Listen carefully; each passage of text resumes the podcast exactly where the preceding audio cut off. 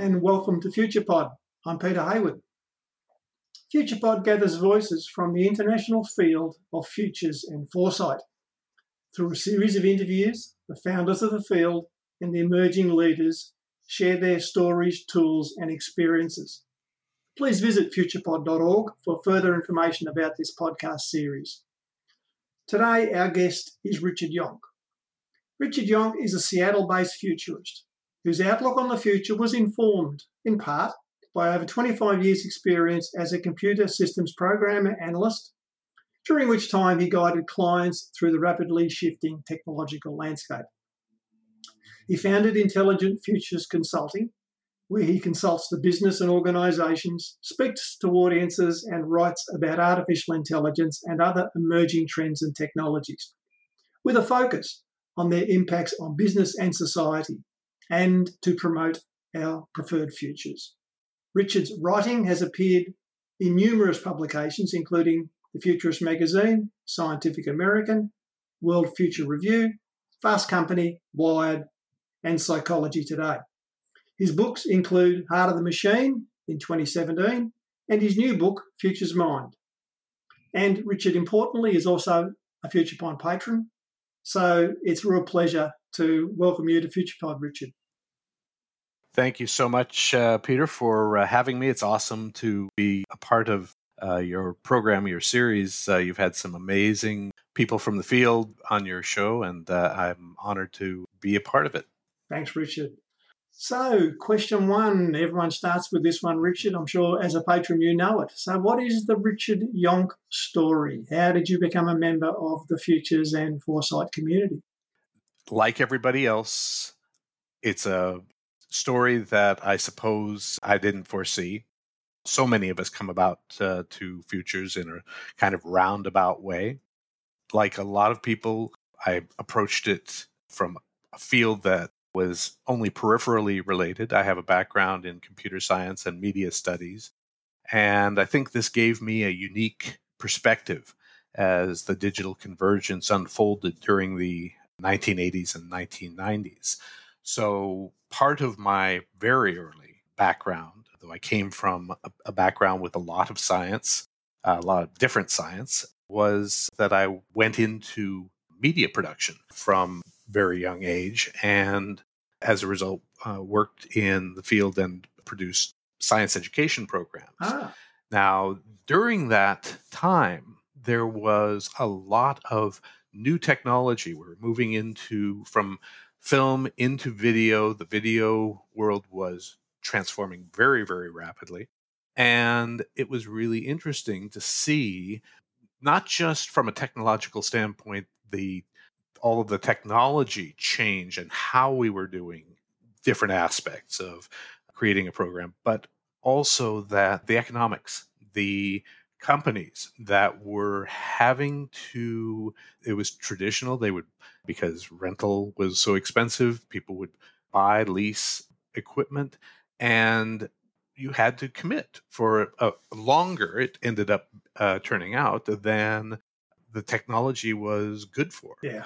It was becoming antiquated too quickly and so businesses were going out of business so that was an insight and also a real interesting perspective on that convergence that was taking place between computing and uh, different audio and video technologies at that time.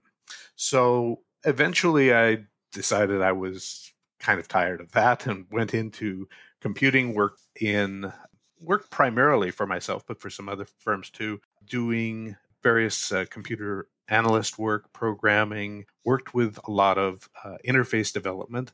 And this ended up informing and influencing some of my perspective on interface design and its ongoing evolution, which in the course of some of my writing, I routinely uh, reference and talk about. So, as I was increasingly drawn into the futures community, I found myself writing for lots of different publications. You mentioned a few of them Scientific American and Fast Company and so forth.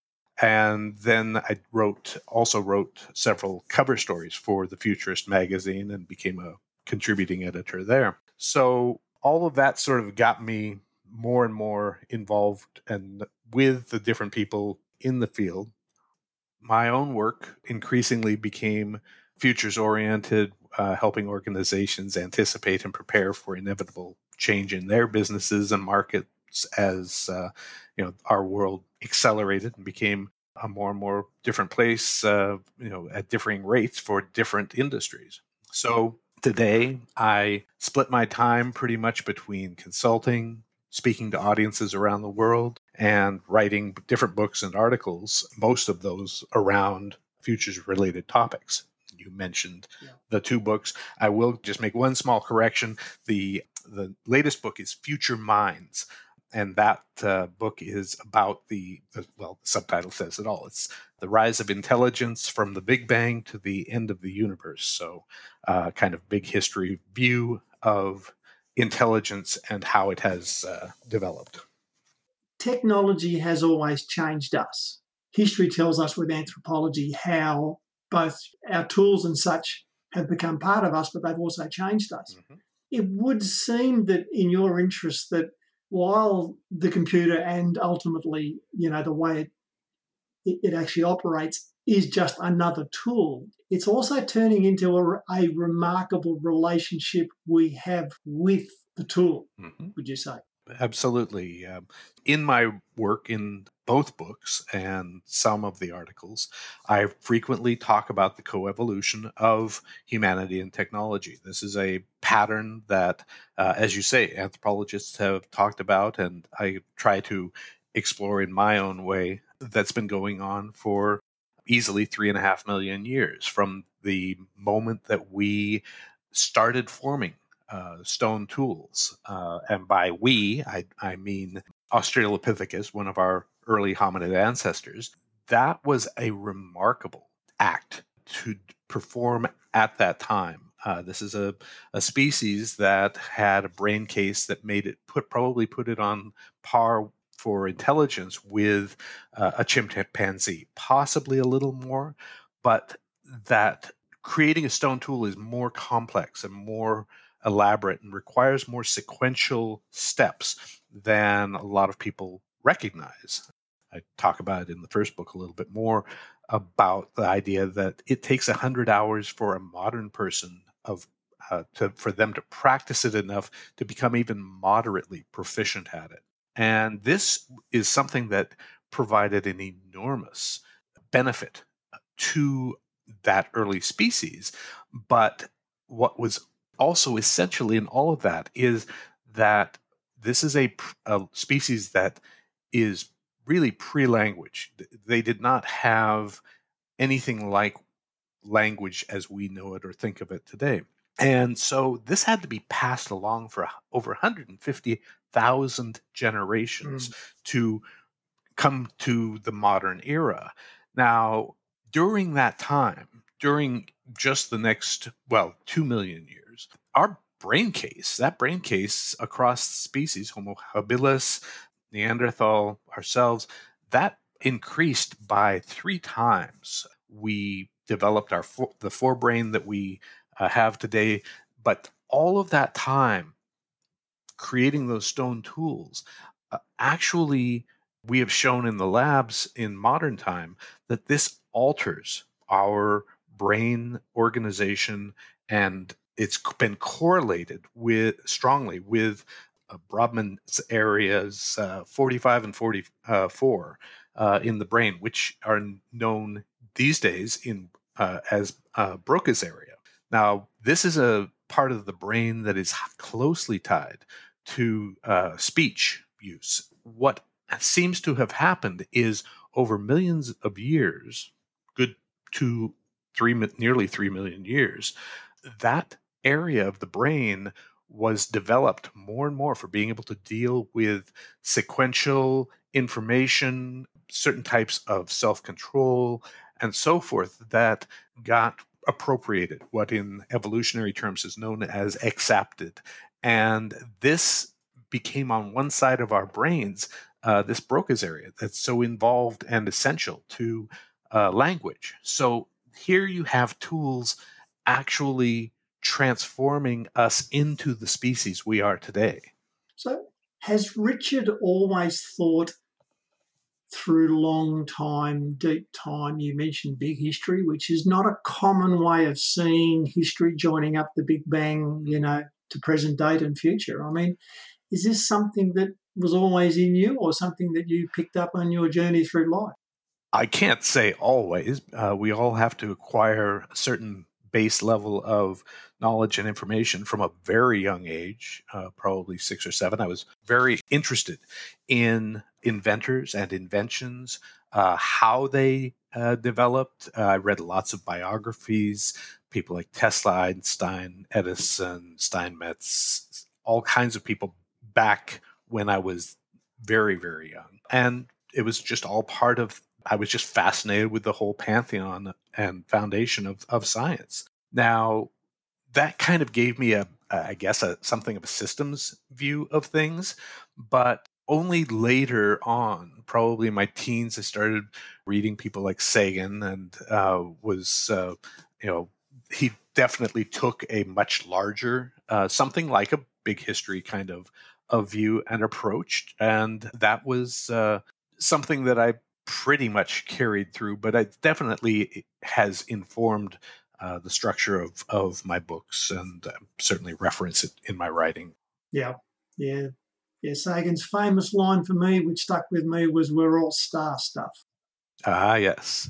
I think I actually used that one recently. We are very much a part of the universe, and that's something I really find fascinating to explore in the course of these books. That I know that they operate and, and are relevant to the current day and and the coming decades and and business business use type perspectives in those time frames but i can't help but want to put it in a framework and a, a, a, a understand it within a lar- much larger context because uh, to my mind that's that's re- not just interesting but that's who we are yeah another guest of ours, a colleague of mine, I taught with uh, Joe Voros. He was on the board of Big History, mm-hmm. and he taught Big History to uh, undergraduate students at our university.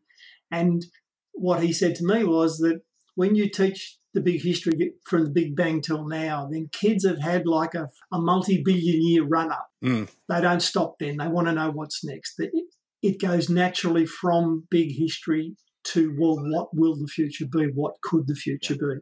And that was always the connection that Joe said that when you that when you teach big time, people get more interested in the future because they understand the future is just an extension of time. I totally agree. I think it has a corollary in the nature of culture as well. Under, when we understand our history as a people, we have a really different perspective on our place in all of that and appreciation and so forth. And when you kind of extend that out even further to explore and, and understand how we fit into this vast cosmos, it actually, you know, provides another deeper layer of, of that. Thanks, Richard.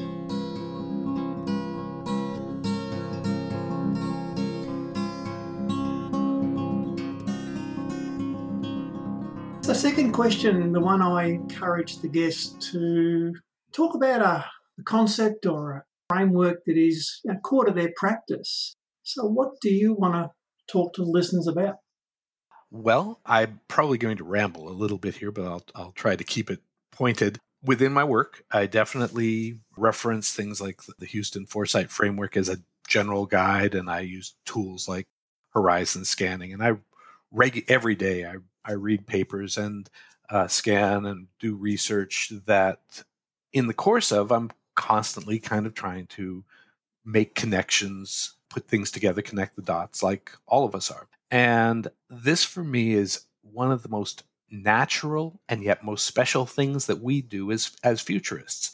Our evolution as a species turned us into these amazing pattern recognition systems. Mm. And that to my mind is incredibly powerful. It's really our superpower when you think about it. You know, neural networks today can do all kinds of amazing, very, very narrow pattern recognition work and so forth. But when it comes to something much broader, when it comes to being able to connect the dots and, and make those associations of all this disparate unlabeled, unstructured information, that's where we exceed and I think are going to continue to exceed machines for quite some time. So, to my mind, part of what I do just always comes back to this idea that it's about finding the patterns and using the tools that we have. You know, I love a range of different ideas the the uh, three horizons pace layers cla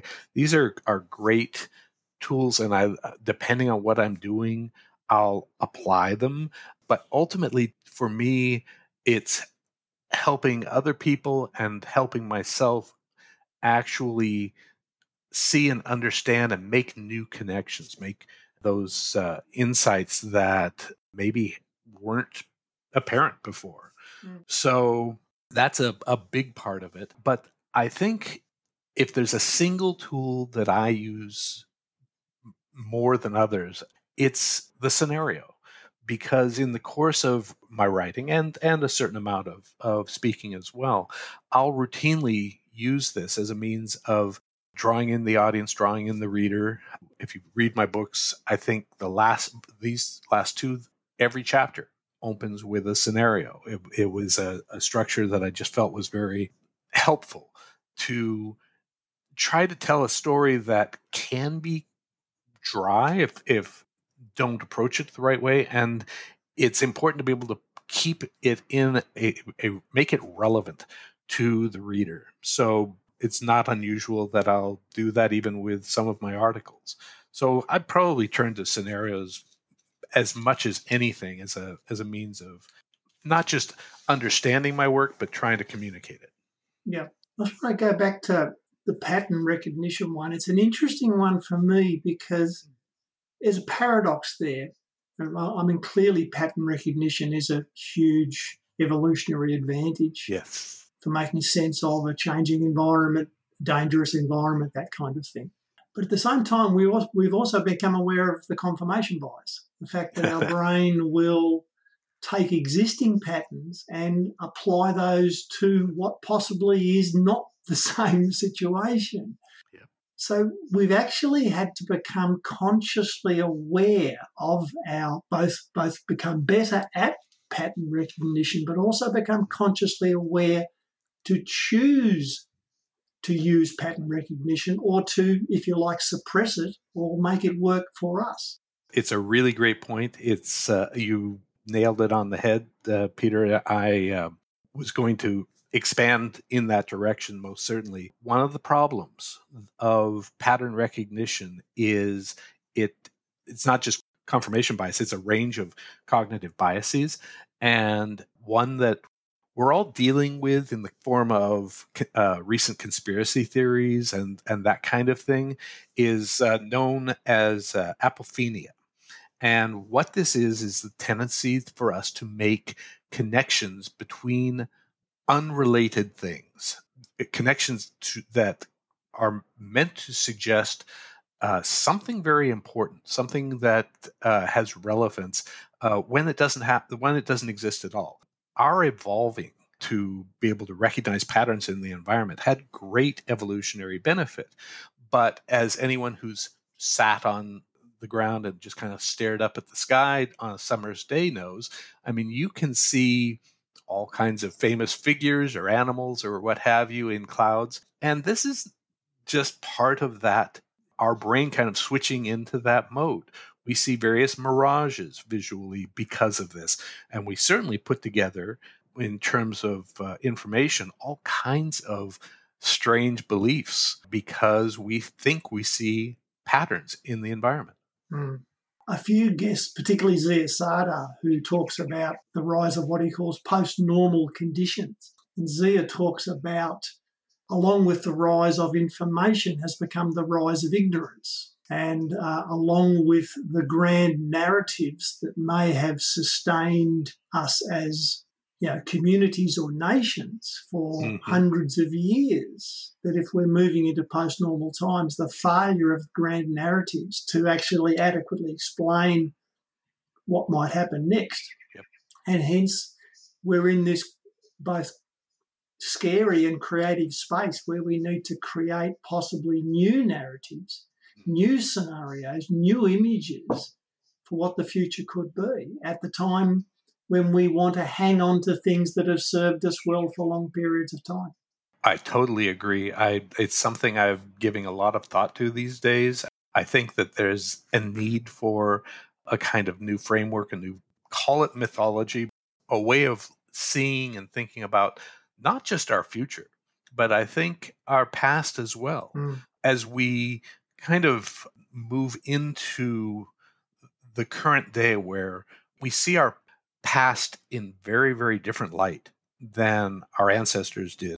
And that is kind of leaving us, I think, a little um, unanchored in many respects. Mm. We're at a, a point where we look back at some of that past and it's like, wow, those weren't very nice people. And that's not true. That's not a way that we should be really perceiving that. But it, there's a tendency to want to kind of not, we tend to throw out a little too much sometimes. There's a lot of really great aspects about our past, but yeah, you know, we we have slavery in our past. We have all kinds of aspects of misogyny, and we have been a very violent species at certain times, and we've you know certain people and certain groups at different stages have performed all kinds of atrocities. But we're also an amazing species with all kinds of potential as well if your readers have read Steven Pinker's uh, Better Angels of Our Nature, yeah, that is a really good book. I know some people feel that there's some uh, cherry picking in there, but uh, if you actually go through that book, it is incredibly dense with some really good scholarship, and I think that that gives a lot of hope uh, in terms of that. Yeah, we're we're kind of hitting a few speed bumps right now, but the overall very long term perspective is that we are becoming a, a much more peaceful and generally uh, altruistic type of society. Thanks, Richard.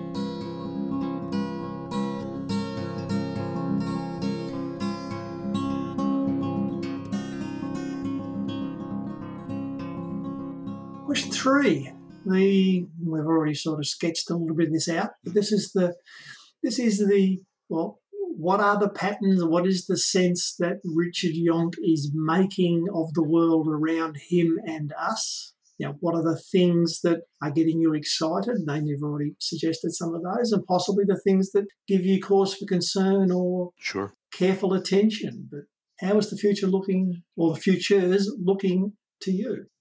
Well, there's so many different directions to take this. Uh, it's one of those questions that I think I'm I'm assuming other guests have probably had uh, similar feelings about since uh, we're all exploring a lot of different uh, uh, aspects of uh, the future. Usually, for me, it part of it has to do with the different time scales.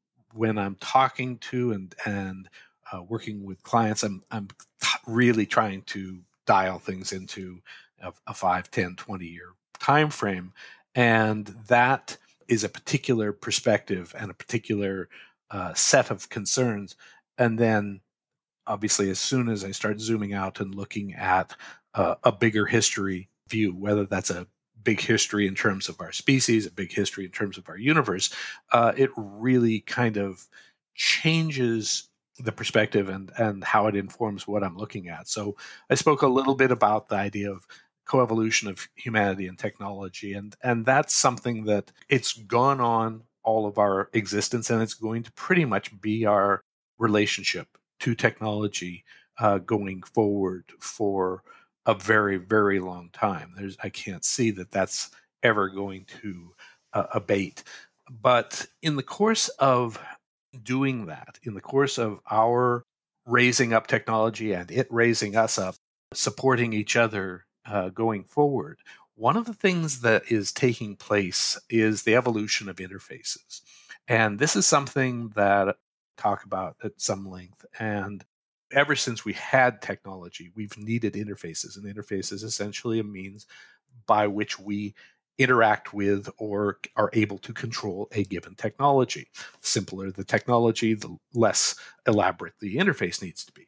But as it technology becomes more and more complex, it we need to have more and more elaborate and interfaces and often interfaces that abstract the process further and further away from us.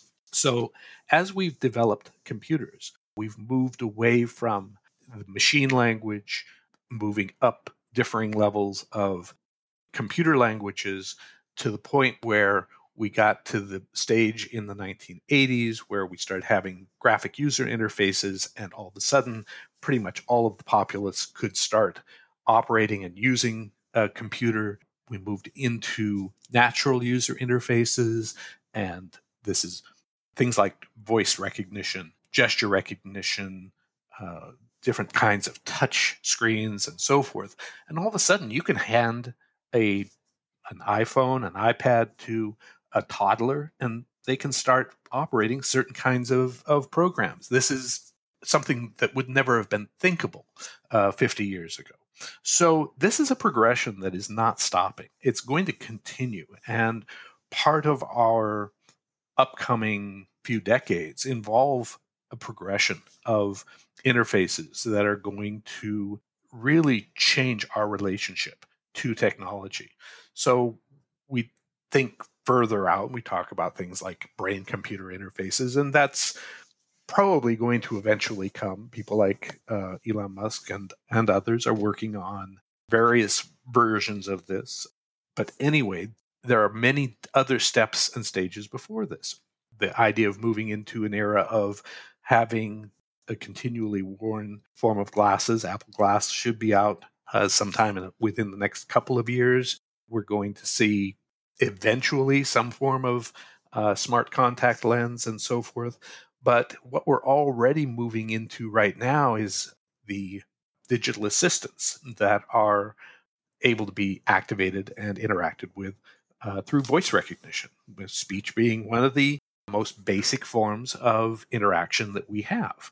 Now, this is something we do very, very naturally from a very young age. And so it's really a, an excellent means of interfacing with our technology. Now, as AI allows this technology to become more and more sophisticated and more and more adept. Th- these are going to essentially be our intermediaries, our fairly active emissaries, I guess, into the technological world. And so this is something that I think is going to be an ongoing progression. So, to my mind, that's a, a big move that we're looking ahead to in the course of the the coming decade and certainly two. Yeah, I mean, the thing I hear there, Richard, is that what what you're describing to me is the the gap between the technology and us gets closer and closer and closer to the point where the technology may become part of us, physically part of us, in terms of becoming, you know, the human technology hybrid, embedded technology. Or another way it becomes closer and closer is our relationship is less through instrumental control and more through relational and emotional control. And that's a very different relationship that we have with technology. I think that's very true. I my first book, Heart of the Machine, is about emotion AI or artificial emotional intelligence and looks a lot at that not just control, but how that eventually alters our relationship to technology, that it becomes a much more personal kind of interaction. And I can foresee that when I refer to something like a digital assistant, that if this gets to a, a enough sophistication where there's the ability to recognize and incorporate our emotional states, to have an understanding of human relationship and essentially theory of mind that that gets this technology much more to a point where we interact with it as a a companion, a friend, or what have you.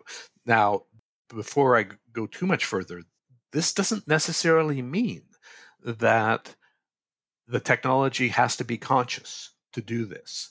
This is something that that people kind of fall into that that thinking of when I talk about this, and really, this can be achieved without there being any sense or form of experience or self awareness or what have you as we define it. That it's possible to create a system, or I can anticipate a system, that will be able to interact with us with enough similitude is that the right word for this? To, to be able to essentially trick us. It, we may know we p- may be told daily this is not a, a, a living thing this is not a conscious thing. But we have a tendency already to anthropomorphize to fall into patterns with our technology where we start treating it as if it's another entity, another person, or what have you. I remember a famous story, which was when they brought, I think it was called the Roomba. Was that the little vacuum cleaner that used yeah, to run around yeah. your house? Sure. And people sort of rang up when their Roomba stopped. And they rang up, you know, the help desk, and the help desk said, "Oh, it sounds like the motor's burned out. If you send us your Roomba, we'll send you another one." and the person would say, "No, I want to keep Doris." And so, yep. I wonder though, Richard, there's a very, very strong cultural dimension here that I think plays out. And in the mm. West, I'm going to say we have got, if you like, the sort of Golem slash Frankenstein story.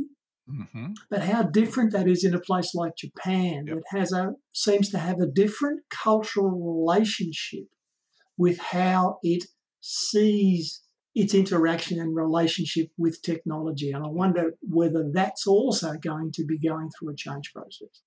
It's so hard to say. I totally agree that there are cultural differences, different ways that uh, different cultures uh, respond to and react to and anticipate working with technology uh, going forward. Japan has not only a cultural history uh, in terms of media and, and other sources that kind of put them in a, a much more accepting uh, position for things like robotics and, and AI. But there's also a significant need. The, uh, the the country is aging probably at just about as fast as any country in the world and needs a lot of different kinds of help down the way in terms of being able to help uh, support uh, the their aging population. Now, one of the ways that they are doing that is by investing heavily in AI and robotics for exactly those purposes, uh, for both hospital and assisted uh, living uh, type of functions. So that's you know, there's both I think need and probably uh, a general trend in the society to uh, to acceptance. Mm, yeah, and the same with you know the Tamagotchi you know phenomenon which we saw as a fad, but we're also seeing that they're able to produce kind of pets that they can give to people with dementia. Mm-hmm. Sure. And that the people, it does appear to have a kind of calming, settling effect to give people a, a kind of lifelike object that they can't actually damage. Absolutely. Uh, Paro is the uh, little uh, baby seal pup that is a basically a robot that responds to all kinds of different sensors that respond to uh, touch, sound, and so forth. So they they can kind of give this impression that they are interacting with the person who is holding them. It's it's what I was referring to before, where the, there doesn't have to be a consciousness there for us to connect with and interact with these machines uh, in a way that basically they're pushing certain uh, of our evolutionary buttons. Thanks, Richard.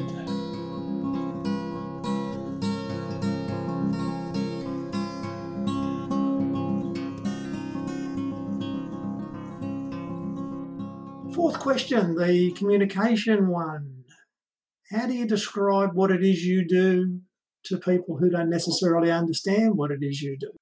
Yeah, that's always uh, been an interesting conversation. I don't have any huge insights that others on your show have uh, haven't already kind of covered. I usually say something general like futures work is a systems based exploration that draws on insights from our past historical patterns of processes and behaviors, and combining this with trends and dynamics from our present to identify and prepare for a number of different possible and probable futures, and ideally working toward preferable future that uh, we desire in the end.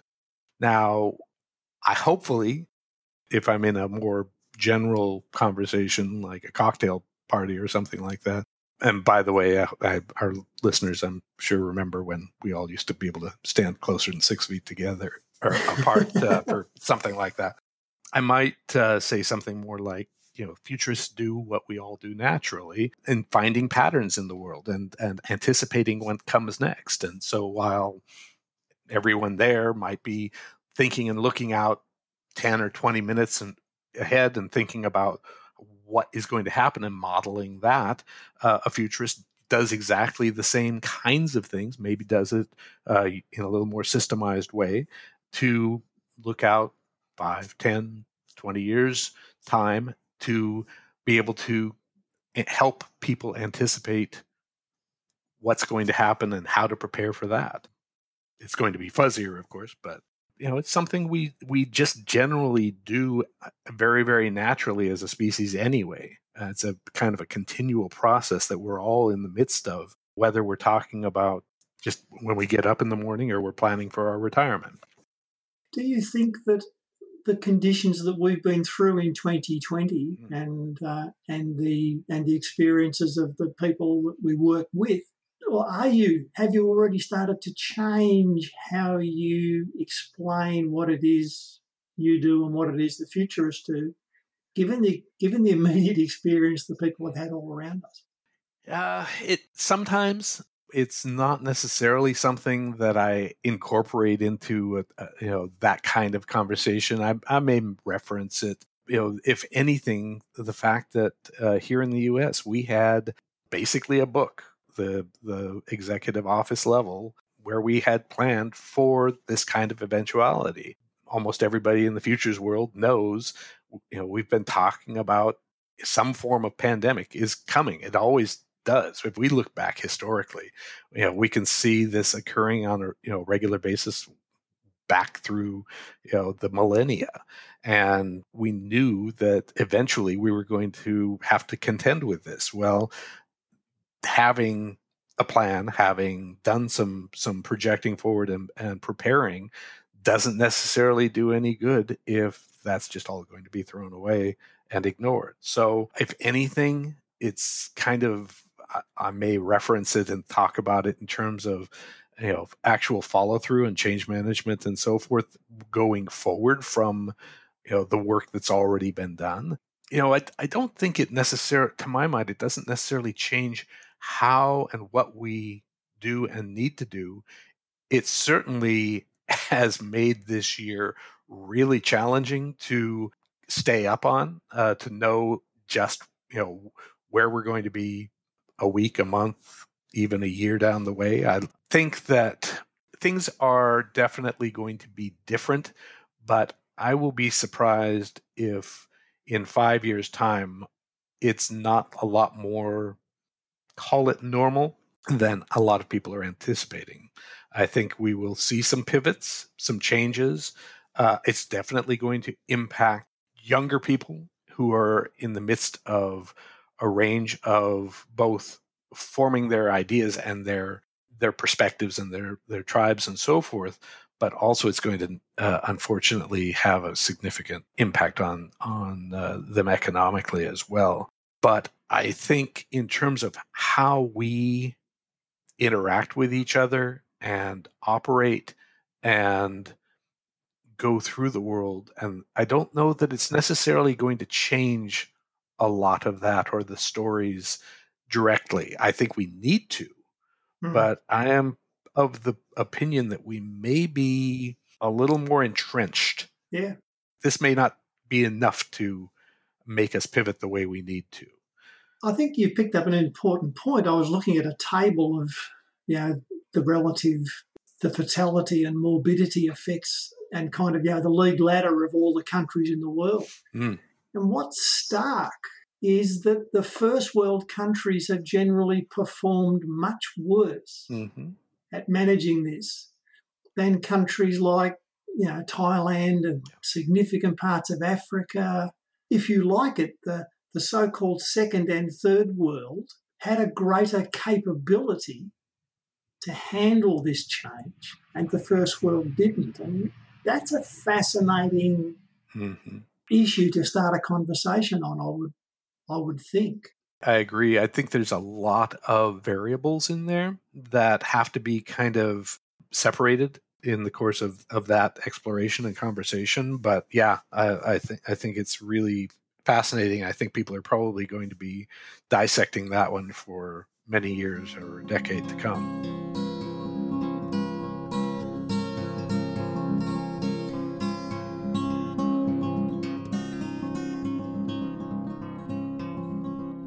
Let's go to the last question. Uh, I'd love you to talk about the book. Certainly. So, Future Minds is uh, an outgrowth of a range of the work, the writing, the research that I've been doing over the the years, and actually is a book that kind of had it in mind for almost two decades that I, this was a book that I wanted to write. When I was looking at it back then, uh, I didn't feel there were a number of connections that were still not quite fitting together. And there was research in earlier this decade of insights and breakthroughs that seemed to kind of tie things together in ways that I was really looking for. So the book Future Minds, as we've talked about, starts from a really big view. In the course of wanting to explore the the future of intelligence, I really felt that to begin with, I had to understand what intelligence is. This is something that we think we we know or we think we understand, but really, when you start trying to get people to define this, it really covers the gamut. There is in the course of doing research, I ran across more than 200 definitions of intelligence and they really you know whether we're talking about the you know intelligence of a single celled organism the intelligence of certain types of ai the intelligence of a grandmaster chess player or the intelligence of an octopus these are all very very different and yet there has to be some kernel some something that's linking all of this.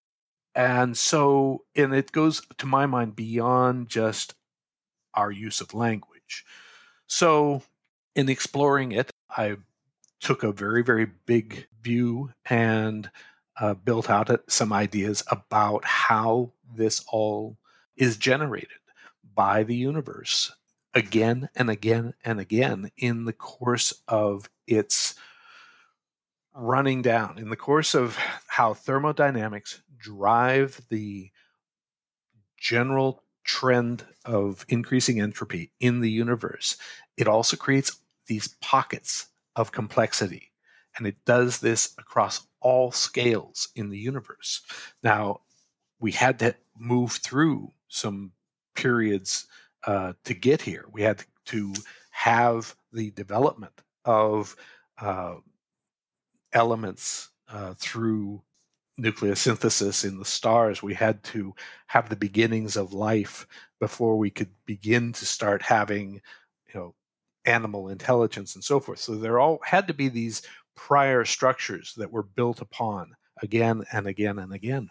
And there's this increasing general trend of intelligence that occurs. Now, the but intelligence that I don't actually have the definition in front of me that I apply in the book, but it is it involves this idea that in order to survive, in order to replicate those things that are best able to perpetuate themselves into the future, to anticipate and perpetuate themselves into the future, are those that are going to survive the best, those that are able to alter and affect and interact with their environment in a way that allows them to perpetuate only naturally makes sense that those are going to be the, the systems that continue on into the future.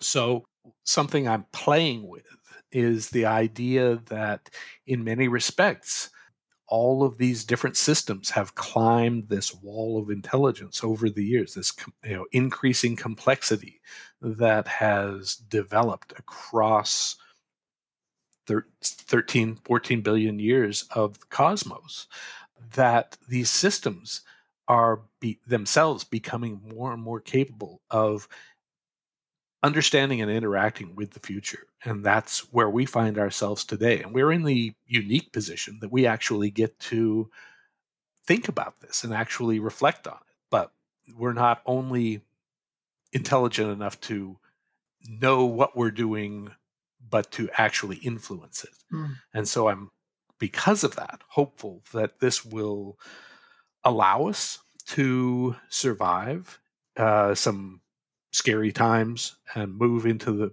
the future in a way that will allow us to perpetuate as a species, co-evolving with technology in you know well into the future of the universe.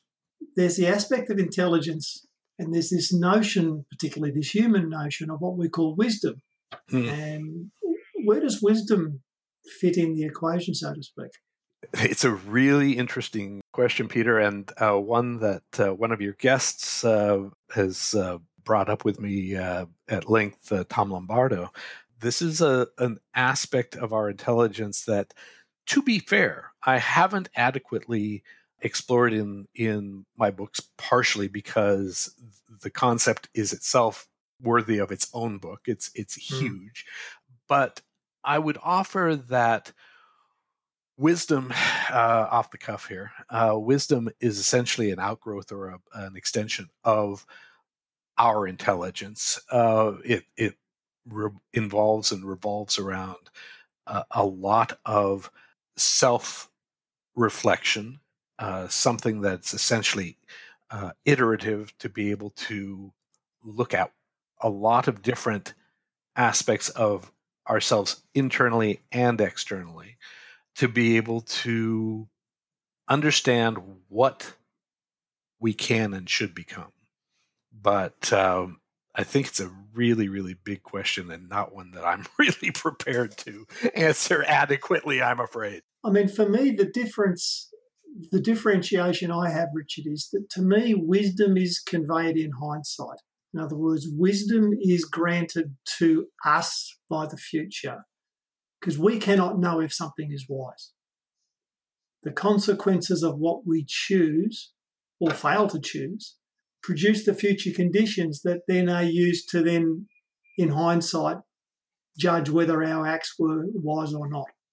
It's an interesting perspective. I I can see how it applies. I, personally, I would say that the, we then take, and when I refer to iterative, I think that ties in with this. Uh, we take that past viewing perspective on wisdom and apply it to our future choices, future decisions, in the hope that that is leading into uh, a, a a wise choice, a wise decision, a wise future. Yeah, wasn't at the core of what the Brundtland um, Commission, when it talked about a just future, it talked about further generations having at least the same options that the present generation has. Yeah, I, th- I think that's probably one of the, the the biggest things that we have to work on in terms of our the story that we were talking about earlier going forward to be able to see ourselves as stewards of the future to be able to work toward a world that is being adequately considerate of those that come after us we we have to exist we have to be happy to a degree in our current world, but we can't do it at the expense of future generations. We have to consider our place and their place in this whole scheme as we build this future together. Yeah, I can hear. Well, Richard, it has been a blast to talk. I've thoroughly I thoroughly enjoyed it. Myself too. It's always great to talk to a FuturePod patron and say thank you for your support. Absolutely. Because uh, it does mean a lot to us at FuturePod. So, on behalf of the community, thanks for taking some time out and good luck with the new book. Thank you, Peter. I appreciate it so much and uh, really uh, wish you luck with uh, FuturePod. It's an awesome uh, series and uh, can't wait to hear who comes next.